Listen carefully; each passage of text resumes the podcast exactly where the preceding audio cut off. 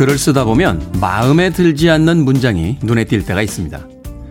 몇 번이나 단어를 바꾸고 어미를 다듬으며 애를 써보지만 결과는 그리 신통치가 않아요. 그때 가장 좋은 방법은 지금까지의 노력을 아깝게 생각하지 말고 써놓은 글들을 싹 다 지워 새로 쓰는 겁니다. 이루지 못한 계획, 어디선가 어그러진 일들 때문에 고민이 많은 연말입니다. 심지어 코로나라는 괴물이 방심한 순간마다 다시 등장해 우리를 괴롭히고 있죠.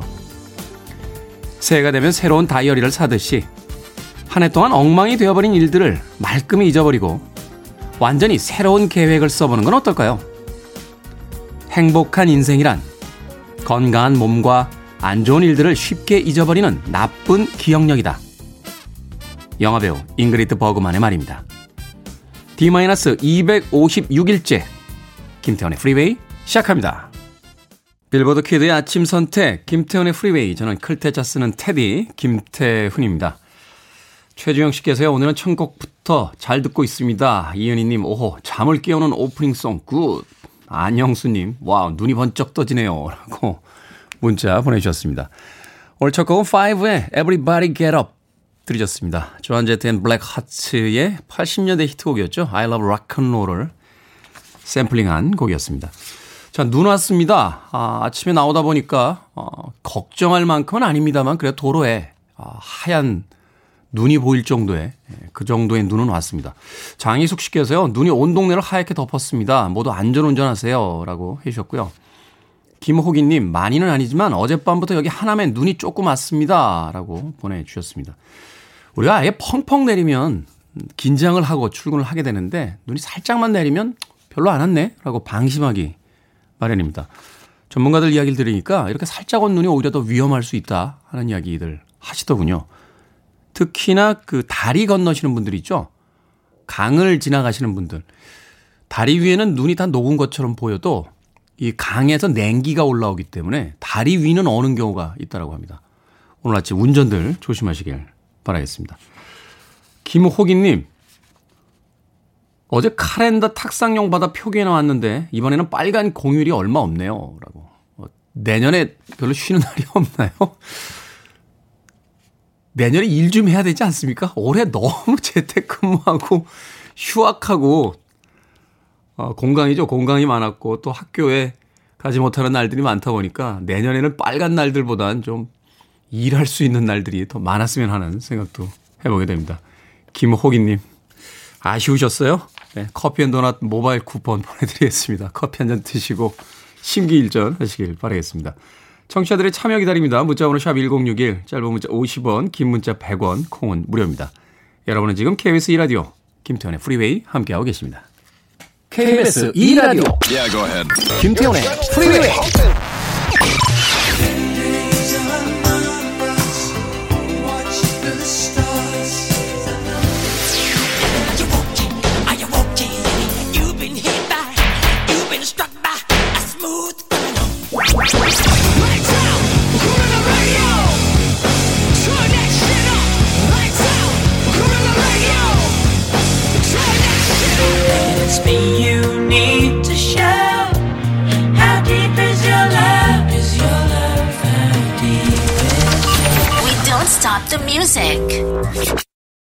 지금 들으면 마치 변성기도 오지 않은 듯한 그런 소년들의 목소리처럼 들립니다.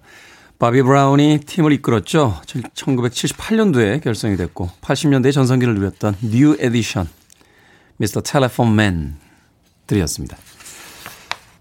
K80211037님, 네, 오늘은 유난히 반가운 테디. 이유는 모르겠어요. 네, 보라 보고 계세요?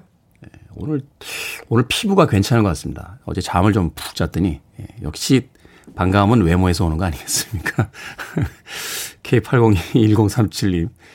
자, 이은희님, 눈 내렸다는 말에 창문 활짝 열어봤습니다. 대구는 아직 첫눈 구경도 못했어요. 그게 좋을 수도 있습니다. 이은희님.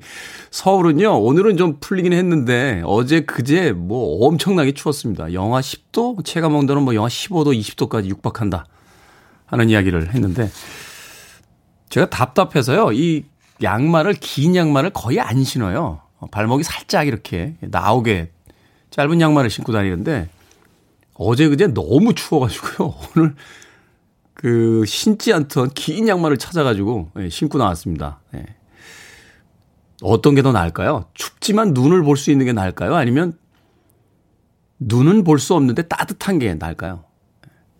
생각해보니까 몇 년 전에 그 스키장 갔을 때 동남아 분들이 관광을 오셨는데 그 스키장에서 눈 보면서 막 우와 눈이다 막 이러면서 즐거워하시는 모습을 본 기억이 나는데 이은희님, 네 언제나 자신이 보지 못하는 걸 어, 보고 싶어 하는 게 아닌가 하는 또 생각이 드는군요. 5951님, 이곳 포항에도 눈이 오려는지 잔뜩 흐려 있습니다. 라고 또 문자 보내주셨습니다. 황미정 씨께서는요, 여기 남부지방은 날씨가 풀린다고 하네요. 서울에는 눈이 왔군요. 저는 김해에서 방역 일을 하고 있는데 요즘 날씨가 영하로 떨어지면서 밖에서 일하는 저도 귀가 떨어져 나갈 정도 춥습니다. 이 겨울 잘 버틸 수 있도록 응원 부탁드려요. 라고 보내주셨습니다. 기사 읽으니까요, 그, 코로나 검사하시느라고 그 외부에서 방역일 하시는 분들 엄청나게 지금 고생하고 계시다고 어, 하더군요. 내복 3개씩 껴입고 계셔도 춥고 또 손이 막 시려워서 손가락이 떨어져 나갈 것 같다 하는 이야기들 하시는데 자, 이 겨울 잘 지나가야 될 것 같습니다. 황미정 씨에게 네, 치킨 한 마리 예, 선물 교환권 보내드리겠습니다. 콩으로 접속하신 것 같은데요. 어, 샵 1061로 다시 한번 이름과 아이디 보내주시면 저희들이 모바일 쿠폰 보내드립니다. 짧은 문자 50원, 긴 문자는 100원입니다. 아, 8553님, 안녕하세요. 매일 아침 출근길에 항상 잘 듣고 있습니다. 눈 오는 날 첫 운전이라 엄청 긴장되는데요. 모두 들 안전 운전하시고 오늘도 꼭 건강한 하루 보내시길 바라겠습니다. 요새는 눈이 와도 체인은 안 감죠? 네. 타이어가 좋아져서 그런가요? 저희 때는 눈 오면 체인 감았어요, 체인. 네. 말 그대로 진짜 체인이었어요, 그때는. 아, 지금은 이렇게 플라스틱에다가 이렇게 뭐 이렇게 조그맣게 스파이크만 이렇게 좀 박아가지고 아주 편하게 할 수 있는 뭐 스노우 타이어용 체인도 나오는 것 같은데 문득 생각해보니까 저 어릴 때는 진짜 쇠사슬을 밖에다 감고 다녔던 그런 기억도 납니다. 어찌됐건 이곳저곳에 눈이 오고 있다라고 하니까 운전들 특별히 또 조심하시길 바라겠습니다. 그리고 어, 특별한 사연 하나 소개를 해드릴게요. 애청자 조경님 씨께서요. 손편지를 보내주셨어요. 그런데 이 손편지가 한두 통이 아니라 거의 뭐 2, 3일 간격으로 하나씩 해서 10통이 어, 넘는 손편지를 보내주셨습니다. 감사드립니다. 아, 최근에 이렇게 손편지 구경하기 쉽지 않은데 예, 정성스럽게 한자 한자 이렇게 손으로 글을 써서 보내주신 손편지 예, 저희 스탭들 감동했습니다. 롤케이크 보내드리겠습니다. 아, 고맙습니다. 자, 3046님과 3102님의 신청곡으로 갑니다. Starship. Nothing's gonna stop us now.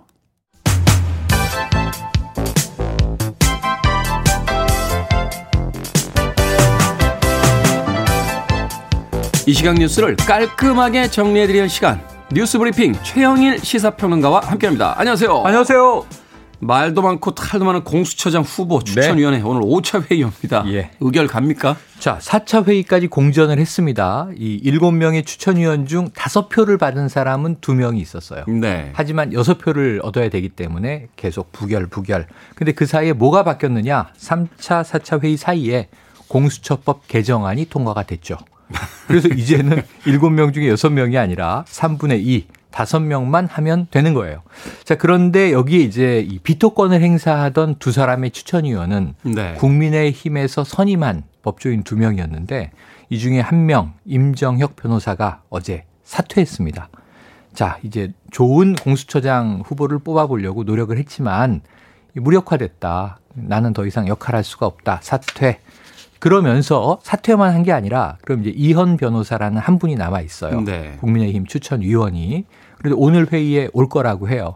근데 와서 할 이야기는 오늘 회의는 무효다. 일곱 명의 추천 위원이 충원되지 않았기 때문에 그러면 이제 한 명이 비었잖아요. 사퇴해서. 그럼 한 명을 새로 선임해서 넣어야 되지 않느냐. 근데 개정된 공수처법에는 어떤 조항이 있냐면 야당이 비토권을 쓸 수 있는데 열흘 동안 시간을 끌면 야당이 추천위원을 선임할 권한이 음. 국회의장에게 넘어가요. 그러니까 열흘 동안 네. 다음 네. 후보를 추천해서 네네. 넣지 않으면 근데 이런 경우는 어떻게 됩니까? 야당이 또 후보를 넣는단 말이에요. 네. 그럼 이제 기존에 있던 또 한 명의 후보가 사퇴하겠다. 네. 그또 나가면 또 여섯 그러면 또 열흘. 그러니까 지금 이번에 최소한 열흘의 기간은 보장해야 한다. 우리가 선임을 못하면 뭐 박병석 국회의장이 선임을 하더라도 일곱 명을 채워야 의미가 있지 하는 이제 주장을 오늘 야당 측 위원들은 하는 거예요. 네. 그런데 이제 반면에 또 여당에서 선임한 추천위원 있지 않습니까? 의결 정족수만 차면 된다. 자, 다른 규정이 없어요. 법이 간단해요, 여기는. 그래서 다섯 명의 동의를 얻으면 공수처장 후보가 되는 거예요. 그럼 다섯 명 이상만 모이면 되는 거 아니냐? 다섯 표만 받으면 후보가 되는데. 그러니까 전제가 없으니까. 네, 전제가 없으니까. 일곱 명 중에 다섯 명이다, 네. 뭐 여섯 명 중에 다섯 명이다. 네, 이게 그게 정해져 있지 않아요. 네. 그러니까 일곱 명이 꼭 모여야만 회의가 개최된다, 뭐 이런 규정은 없는 거고요. 통상례를 적용하면 지난번에 우리가 이 저 윤석열 검찰총장이 징계위원회를 보듯이 원래 일곱 명이 징계위원인데 어 법무부 장관은 제척 빠지고 여섯 명인데 한 명은 불참 나는 못 가겠어 다섯 명인데 한 명은 회피 그 네 명의 징계위원이 결정을 했잖아요. 근데 과반 출석에 과반 동의를 전제로 하는 게 일반적이기 때문에 일곱 명 중에 뭐 한 명 빠지고 여섯 명이면 해볼만 하다. 그래서 유효하다 여당 측 아니다 무효다 야당 측 오늘 격돌할 것 같은데 오늘 공수장 후보가 뽑힐 것 같습니다. 네. 뭐 어, 지켜보시죠. 법까지 개정했는데 밀어붙이겠죠. 네. 여당 입장에서는. 결과를 좀 두고 보겠습니다. 자, 이춘재 연쇄살인 8차 사건의 범인으로 몰려서 20년이나 억울한, 음. 억울한 옥살이 했던 윤석열 씨. 당연하죠. 어제 재심에서 무죄 선고 받았는데. 야, 이 인생을 어떻게 보상받습니까? 20년 가까이 복역을 한 거예요. 이게 금전적 보상 이런 걸 떠나서 네네. 이 수사를 하고 이제 기소했던 그 과정 속에 네. 물론 이제 차고나 뭐 어떤 오해가 있었다면 모르겠습니다만 이게 음.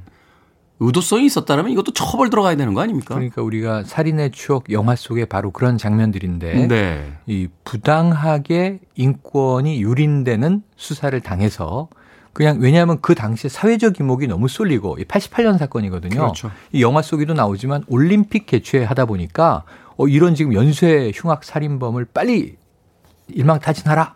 그러니까 누구라도 범인을 잡아야 되는 상황이었던 거예요. 네. 엄한 범인을 잡았습니다. 진범은 이춘재였고 30여 년 지나서 내가 진범이요. 그랬더니 이제 이 사람 왜 20년 가까이 옥살이 한 거지? 이렇게 돼버린 건데 지금 어제 재심, 이 재심을 통해서 결국 공식적인 무죄 판결 받은 거고요. 이성애 씨가 한 말이 정말 딱 두 가지인데요. 하나, 다시는 나 같은 사람이 나오지 않았으면 좋겠다. 그 다음에 재판이 공정하게 이루어졌으면 좋, 겠다 이런 얘기를 했는데 지금 기사 중에 조금 불편한 기사들은 이런 거예요. 자, 형사적 보상부터 받는데 20억 원 가까이, 한 17억 원 받게 되고 여기 또 민사 소송을 제기하면 최대 40억까지도 보상받을 수 있다. 그럼 예를 들면 100억 드릴 테니까 20년 감옥에 사실래요? 그러면 어떻게 하실 거예요? 저는. 사실래요? 아 싫어요. 저는. 그러니까 저는 자가격리 12일 아니 그, 그 자신의 가장 중요한 인생의 시기 20년을 구속 수감돼서 보내는데 10억, 20억, 100억이 무슨 의미가 있 돈을 써야지. 그 기사를 기사를 다루는 어떤 그 시각 같은 것도 있기 네. 마련인데 네. 이건 너무 천박한 시각 아닙니까? 그래서 저 세월호 참사 첫날 이 재해 보상금 얘기하던 또 보도가 생각이 나서 이건 아니고 이 무죄의 의미가 무엇인지를 우리가 좀 우리 사회가 충분히 깊이 사색하고 숙고하고 성찰하고 나서 그 다음에 이분의 삶이 보상, 보상받을 수 있는 최소한의 방법을 찾아보시자고요.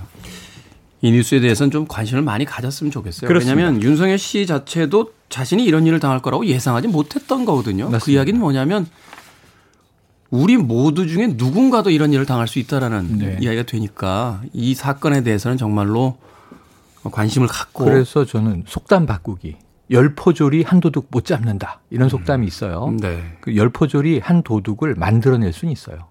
진범을 못 잡는데. 이런 사례예요. 정말 주의해야 된다. 인권의 시대다. 이런 얘기 드리고 싶네요.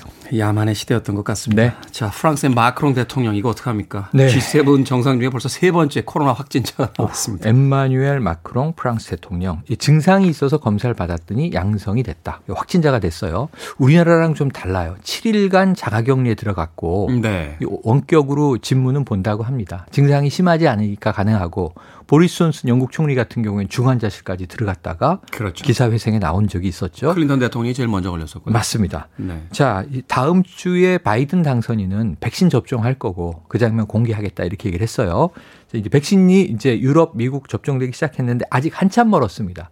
미국은 계속 최다 확진자를 경신하고 있는 중이에요. 네. 자, 그런데 이제 문제는 뭐냐면 유럽의 최정상들이 모두 다 초긴장이에요.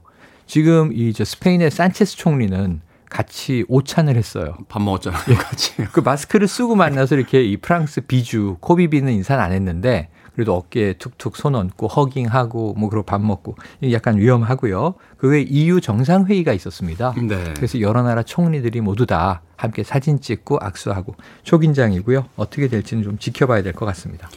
백신이 좀 빨리 보급됐으면 하는 생각이 듭니다. 어제 뉴스 보니까 그 간달프 반제 제왕 간달프로 유명한 이안 맥켈란 네. 그 배우가 어, 코로나 백신 맞으면서 하나도 안 아파요라고 트윗을 올리셨던데. 아, 백색의 마법사잖아요. 그러니까요. 예, 마법사가 백신을 맞았으니 이제 천하무적이다 뭐 이런 기사도 있더라고요. 아, 흰말 타고 와서 네. 코로나를 물리쳐줬으면 좋겠네요. 자, 오늘의 시사 엉뚱 퀴즈 어떤 문제입니까? 네, 프랑스 마크롱 대통령이 코로나 걸렸다. 이 소식 막 전해드렸는데요. 여기서 퀴즈. 자, 프랑스의 고급 디저트로 알려져 있지만 원래는 이탈리아에서 유래한 음식입니다. 달걀 흰자, 설탕, 아몬드 가루를 배합해서 만든 머랭 쿠키의 한 종류로 이 두 개의 쿠키 사이에 크림을 넣어 만든 간식. 머리에 그림이 떠오르실 텐데요. 이거 뭘까요? 1번 나이롱, 2번 마카롱, 3번 싱얼롱, 4번 미니롱. 자, 정답 아시는 분들은 지금 보내주시면 되겠습니다. 객관식이지만 재미있는 오답 포함해서 총 10분에게 겨울 이기시라고 따뜻한 유자차 보내드립니다. 자, 원래는 이태리에서 유래한 음식입니다. 달걀 흰자, 설탕, 아몬드 가루를 배합해서 만든 머랭 쿠키의 한 종류로 두 개의 쿠키 사이에 크림을 넣어 만든 간식. 하, 이거 엄청 답니다. 이것은 무엇일까요? 1번 나이롱, 2번 마카롱, 3번 싱얼롱, 4번 미니롱 되겠습니다. 문자번호 샵 1061, 짧은 문자 50원, 긴 문자 100원, 콩은 무료입니다. 뉴스 브리핑 최영일 시사평론가와 함께했습니다. 고맙습니다. 고맙습니다.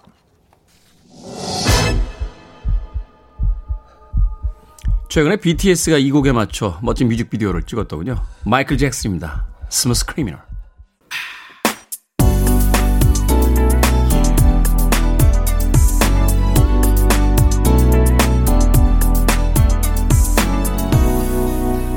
김태훈의 Freeway.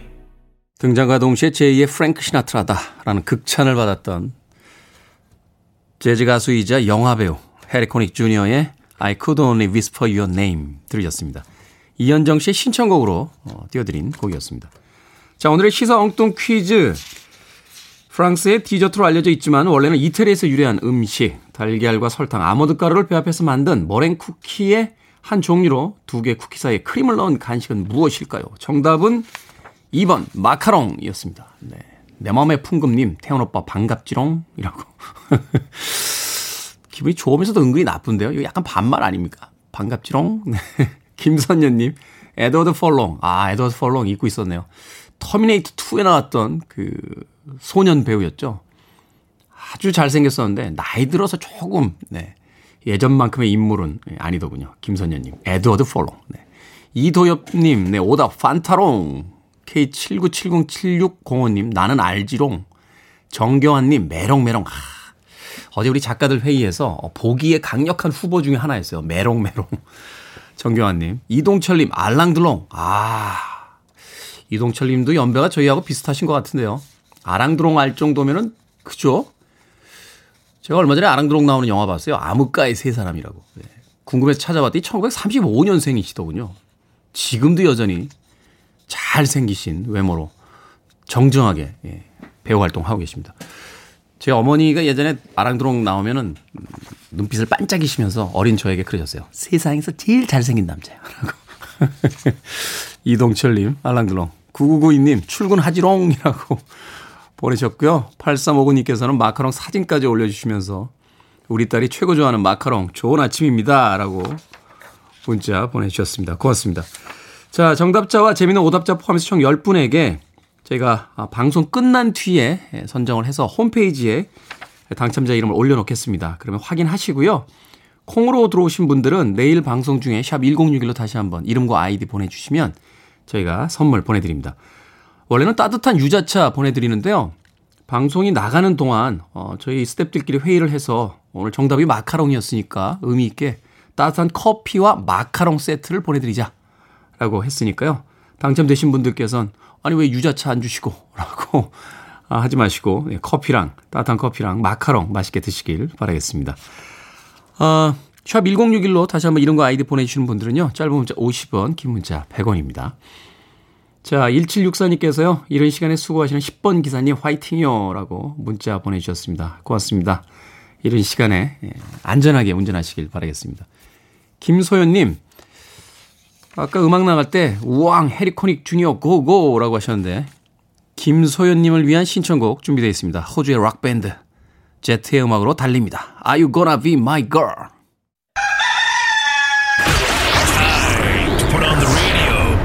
김태훈의 Freeway.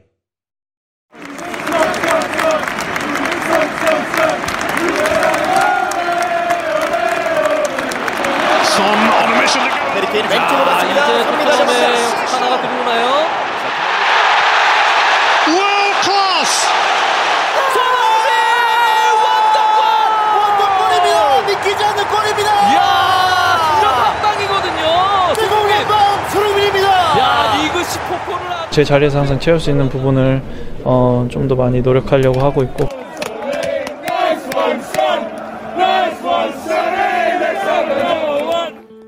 생각을 여는 소리 Sound of Day 영국 해설가의 wonderful이라는 것 그리고 world class라는 단어가 유독 귀에 들어옵니다.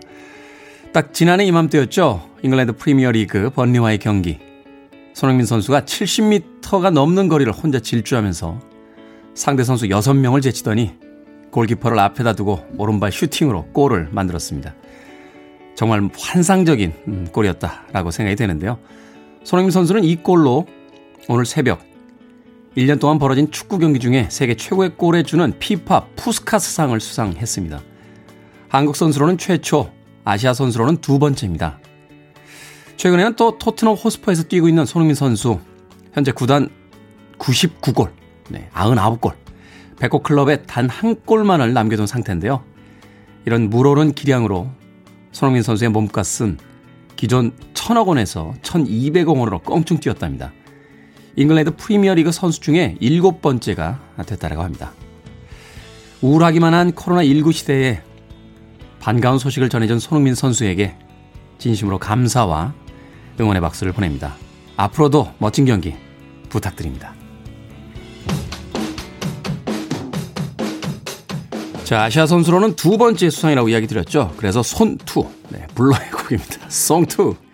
You're listening to one of the best radio stations around. You're listening to 김태훈의 Freeway. 빌보드 키드의 아침 선택 KBS 2 라디오 김태훈의 Freeway 함께하고 계십니다. 김은경 씨께서요. DJ는 정, 정말 오감과 지력과 감성력 등 총동원하는 일인 것 같아요. 보라로 모니터 스캔하고 귀로는 음악 듣고 계신 테디를 보다 보니 드는 생각입니다. 라고 보내주셨습니다. 좀 바쁘긴 하죠. 눈으로 사연 읽어야죠. 귀로 음악 들어야죠. 바깥에서 들어오는 사인 받아야죠. 학교 다닐 때 선생님들이 태훈이는 참 주의가 산만하다고 했어요. 예. 뭐 하나 이렇게 집중을 못하고 이것저것 주의가 산만해 라고 했는데 주의가 산만한 저에게 딱 맞는 직종이 아닌가 하는 생각이 듭니다. 곽정윤님, 알람 파슨스 프로젝트의 Days are Numbers 신청하셨습니다. 1부 끝곡입니다. 2부에서 뵙겠습니다.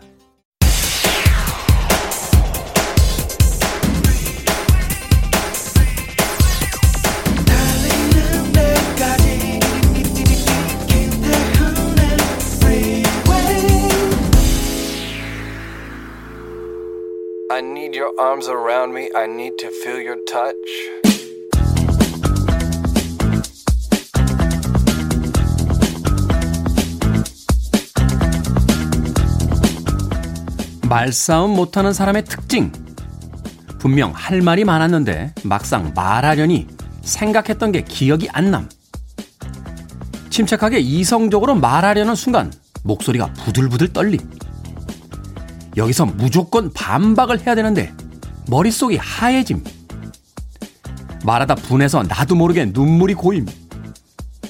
방금 전에 했던 말이 기억나지 않아서 버벅거림. 이래놓고 꼭 혼자 있을 때나 자기 전에 반박할 말이 떠오름. 그렇게만 말했어도 무조건 이겼을 거란 생각만 듬.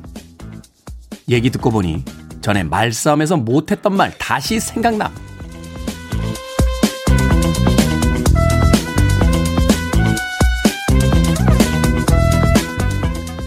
뭐든 읽어주는 남자. 오늘 읽어드린 글은요. 한 SNS 계정에 올라온 말싸움 못하는 사람의 특징이었습니다. 완전 공감된다는 분들, 예, 말싸움 못하는 분들일 거고요. 에이, 말도 안 돼. 하시는 분들은 말싸움 잘 하시는 분들일 겁니다. 우리 팀으로 보자면 완전 공감된다. 뭐든 읽어주는 남자 이거 하자. 라고 한 건 미니롱 PD고요. 뭐야, 공감 1도 안 돼. 라고 한 건 김연아 작가였습니다. 그렇다면 말없이 눈만 꿈뻑꿈뻑했던 정진 PD와 김경 작가는 뭘까요? 싸움을 걸지도 하지도 않습니다. 저요? 아, 저는 평화주의자죠. 예. 말싸움 천하무적 김 작가한테 말싸움에서 이기는 법을 물으니까 그러더군요. 목소리가 커지면 지는 거야.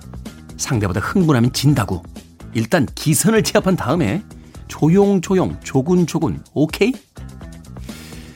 이 이야기를 듣다 보니까 인터넷 유머 하나 떠올랐습니다.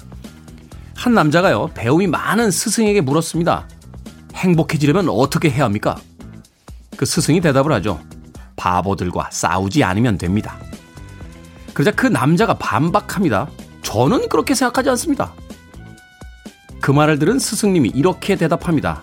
네, 당신 말이 맞습니다.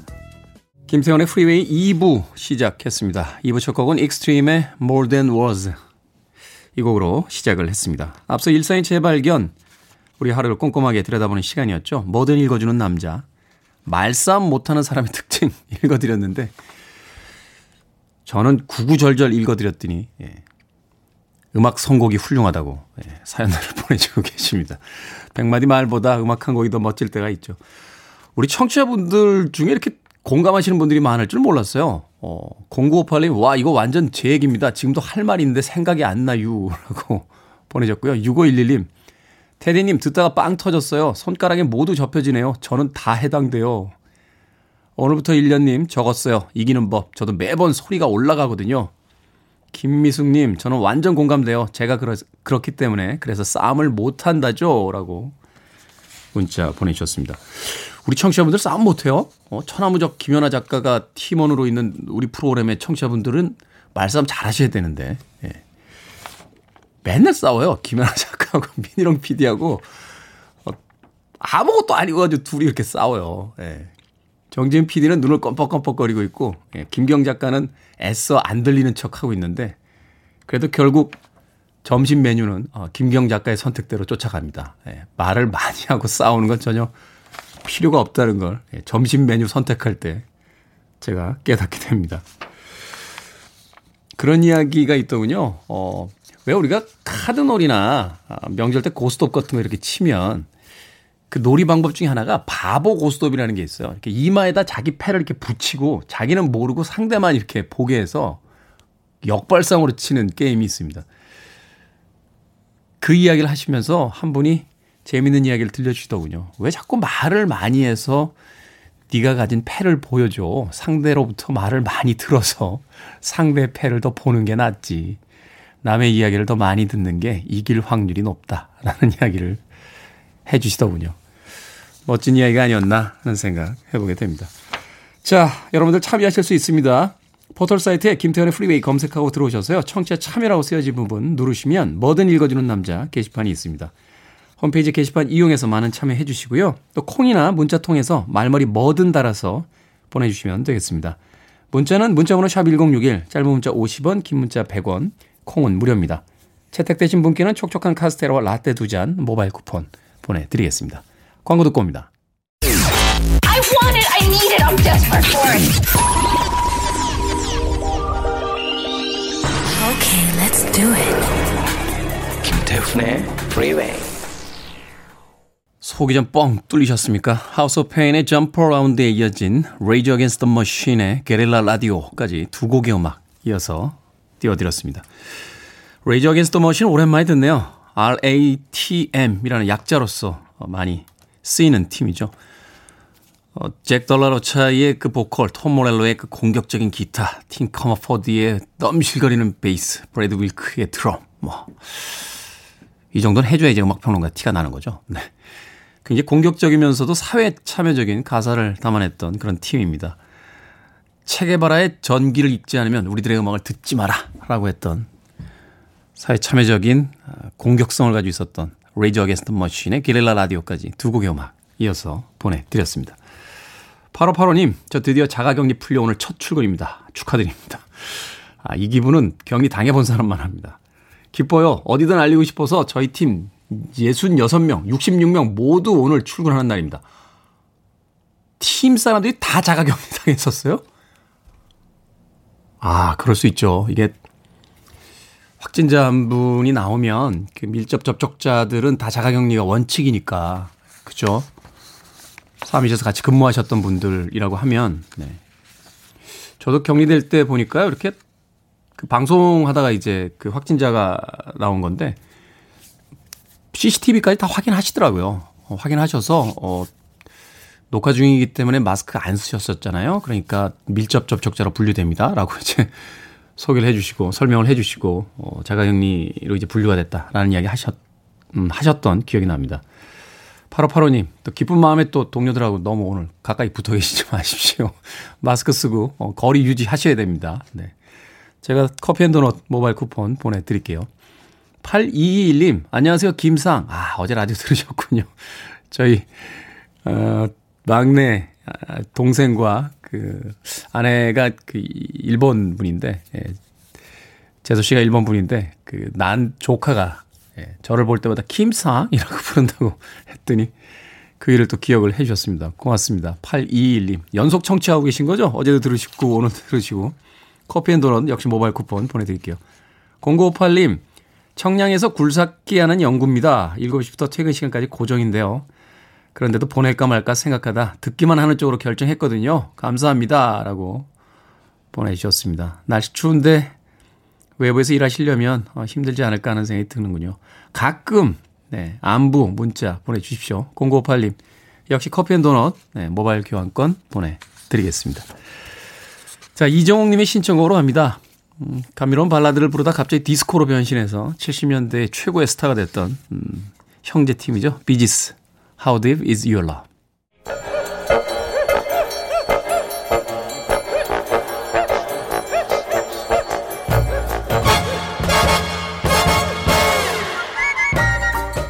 온라인 세상 속 촌철살인 해학과 위트가 돋보이는 댓글들을 골라봤습니다.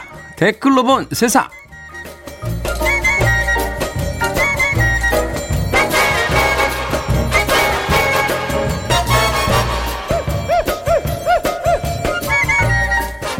오늘 만나볼 첫 번째 세상. 거대 불상 위에 아파트가 건축됐다? 네, 실화입니다. 중국 충칭시의 한 고층 아파트. 지어진 지 이미 30년이 지났는데요. 최근에 거대 불상의 몸통 위에 아파트를 건축했다는 사실을 알게 됐습니다. 문제는요, 몸통은 있는데 머리는 없다는 겁니다. 머리 위에다 아파트를 지었거든요. 청나라 때 건립된 이 불상, 지역 문화유산이었다고 합니다. 여기에 달린 댓글들입니다. 상하이 러브님, 어머, 불심으로 올린 아파트네요. 입주민들 성불하시겠어요? 선샤인님, 정말 그 어떤 상상도 현실이 되는 나라입니다. 우리가 뭘 상상하든 그 이상을 보게 되네요. 부처님의 가르침이 사사로운 욕망을 갖지 마라. 뭐 이런 거 아닙니까? 자신의 목 위에 아파트를 지어놓은 인간들을 보면 뭐라고 하실까요? 이 불쌍한 중생들아.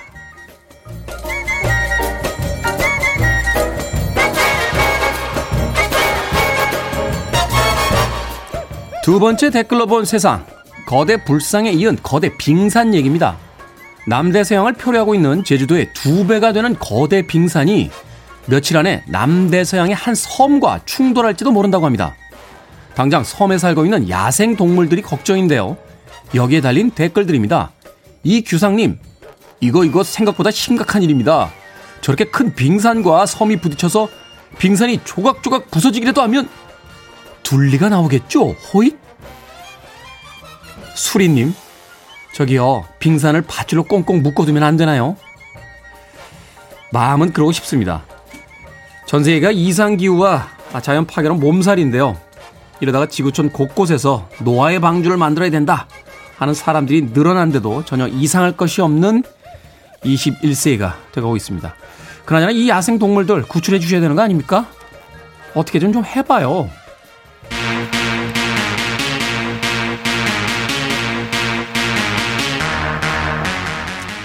말해놓고 답답해지네요. 네, 시원하게 이은희님의 신청곡 2 Unlimited No Limit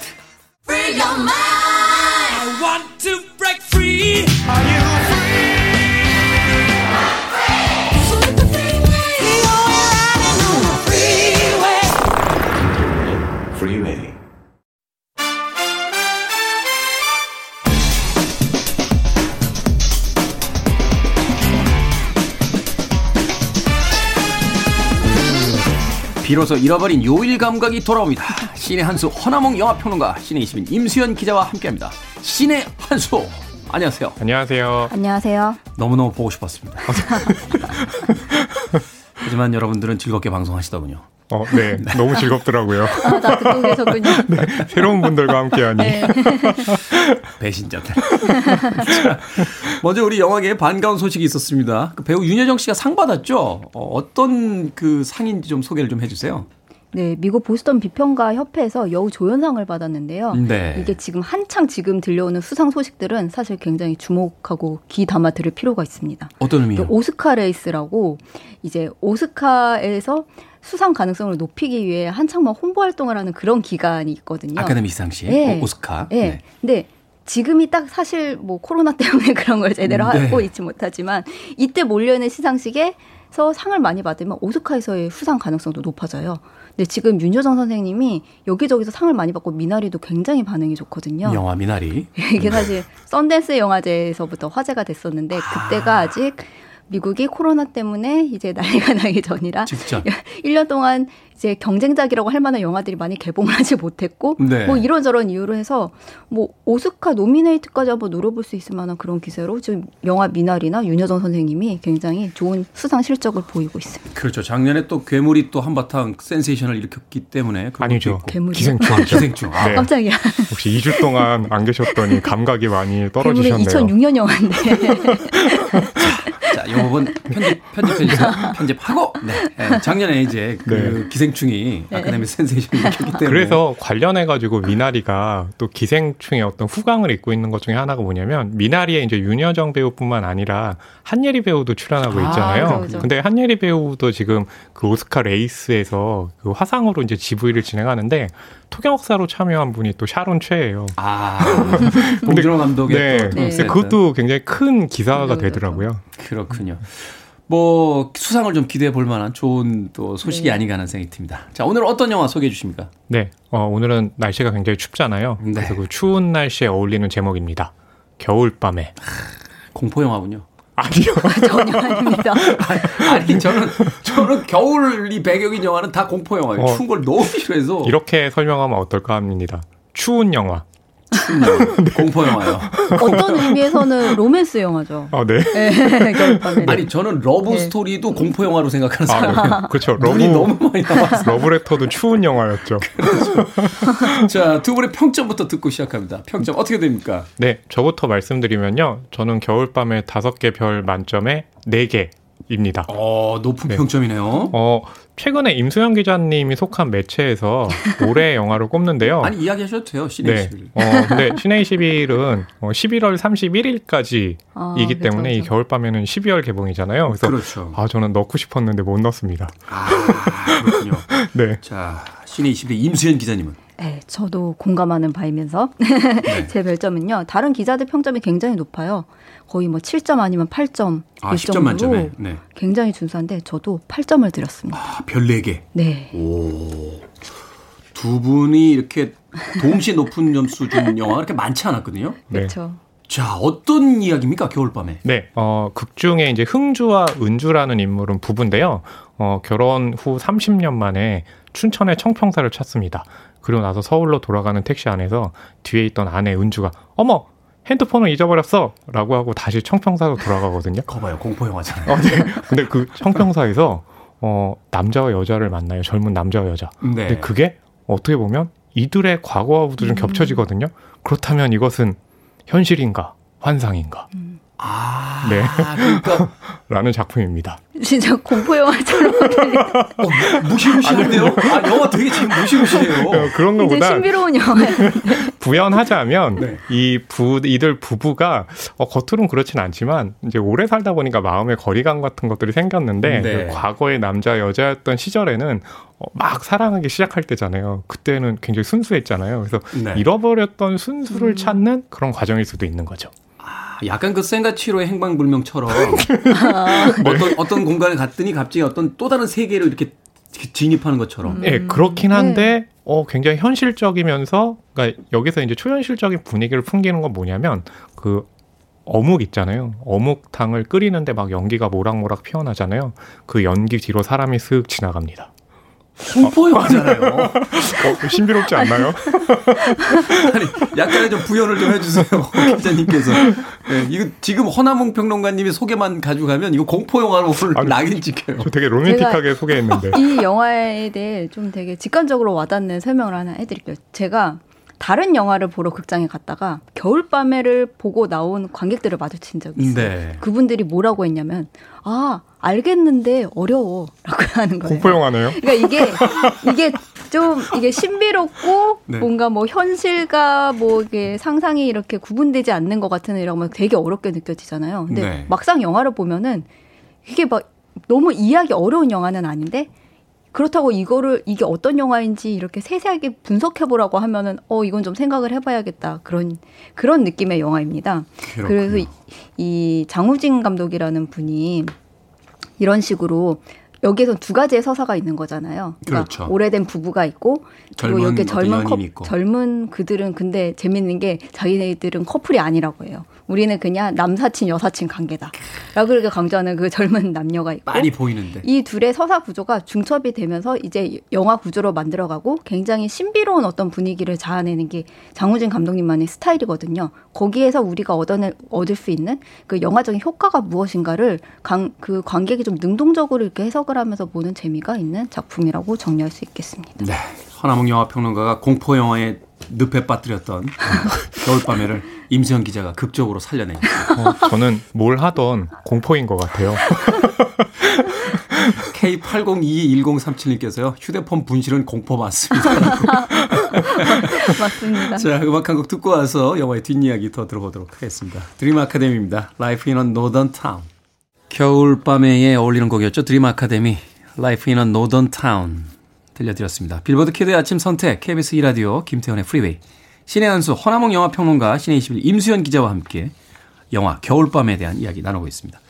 자, 이 영화 춘천이 배경입니다. 그런데 감독님인 장우진 감독님. 네네. 전작도 그렇고 춘천을 굉장히 배경으로 네. 자주 사용하신다고요. 전작의 음. 제목 자체가 춘천 춘천 그리고 네. 춘천을 두 번이나 쓴 춘천 춘천. 춘천. 네. 어, 그리고 고향이 춘천. 네. 네. 그래서 이제 춘천시에서도 그 사실을 알고 춘천을 아. 배경으로 한 뭐 영화제나 이런 데에서는 어, 중요하게 또 모시고 있고. 네. 아 여기 배경이 나오는 청평사 그 네. 소양강에 있는 그 청평사 맞는 거죠? 그렇죠. 네, 예. 그래서 그 소양강을 또 건너잖아요. 그쵸. 건널 때 보면 그 느낌이 뭐냐면 현실에서 또 다른 세계로 음, 가는 맞아요, 것 같은 맞아요. 그런 느낌도 있는데, 그렇죠. 예, 그 소양 강이 어, 겨울밤에만 나온 게 아니라 춘천 춘천 네, 나왔고요.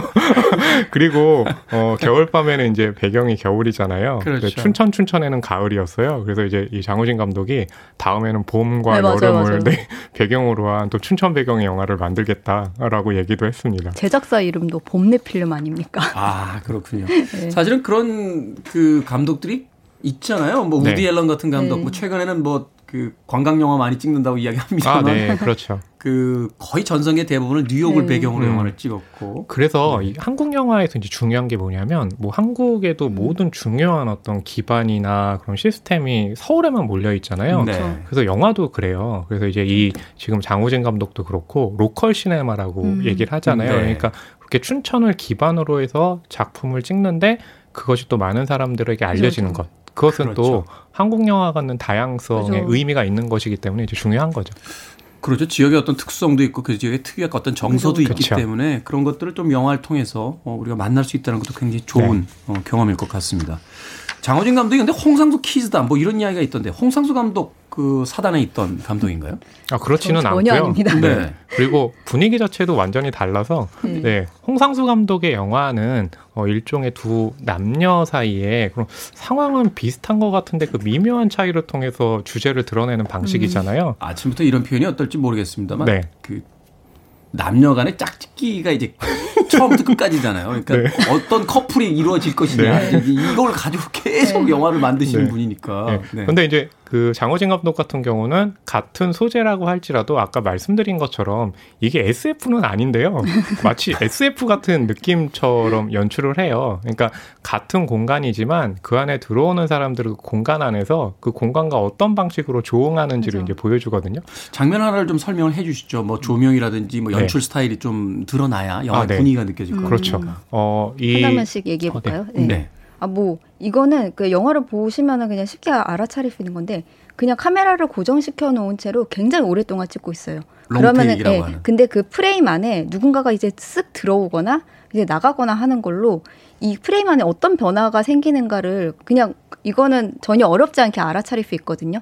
그럼으로써 뭐 얻어지는 효과가 무엇인지 만약에 좀, 좀 예. 연극적이네요. 이렇게 예. 무대는 고정돼 있고 들락날락 들락날락 이렇게 등장해 네. 그것이 또 이제 현실과 뭐 상상과 그것의 그 모호한 경계와 좀 어떻게 결부가 되는지 이런 것들을 관객분들이 좀 더 능동적으로 해석하시면서 보실 수 있는 아, 부분들도 있고요. 그렇군요. 그리고 평론가님도 네, 뭐 가령 그런 거죠. 우리가 이렇게 어 여긴 시간이 중첩되는 것 같아라고 음, 했을 맞아, 때 맞아. 만약에 시간이 중첩됐다면 야 그것은 그럼 CG가 필요한 거야라고 생각할 텐데 이 영화에서는 뭐냐면 극중에 이제 은주가 그 청평사의 어떤 절경 위에서 바라보고 있으면 갑자기 카메라가 밑으로 쭉 내려가요.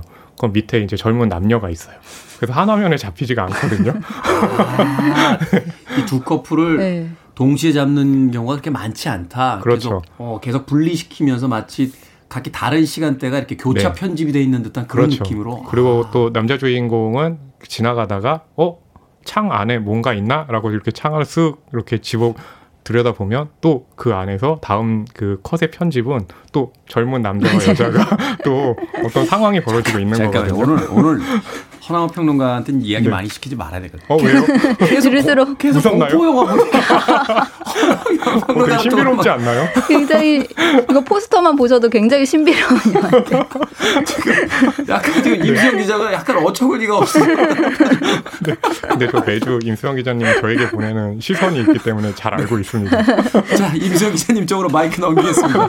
반가운 얼굴들도 만나볼 수 있다라고. 네. 네 보시다 보면은 어 좀 유명한 배우 아닌가? 근데 이렇게 작은 역할로 나와 싶으신 분들이 계속 나와요.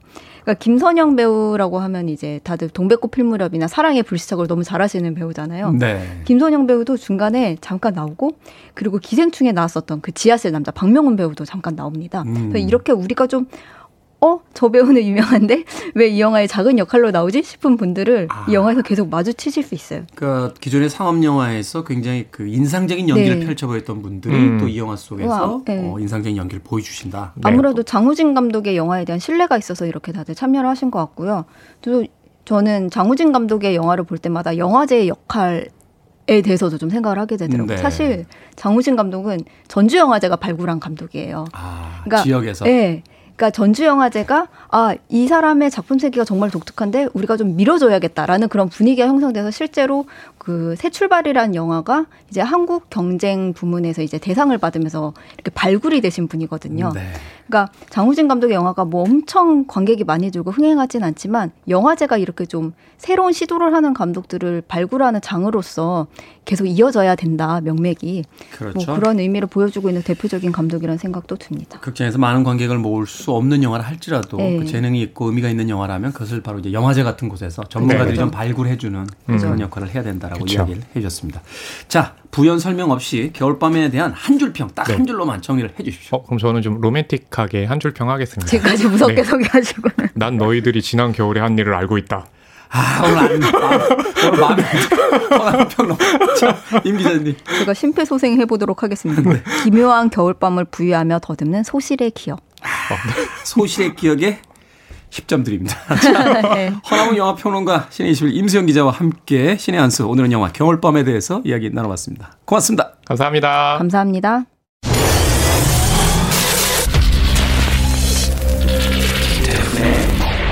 Freeway.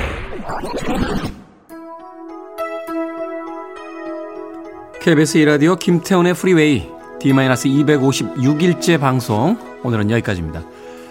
금요일입니다. 날씨가 좀 풀렸거든요. 또 들뜬 마음에 사회적 거리두기 어기지 마시길 바라겠습니다. 이 위기 잘 지나가야죠. 웬디 모튼의 곡 Change of a Heart 오늘 끝곡입니다. 저는 내일 아침 7시에 돌아오겠습니다. 고맙습니다.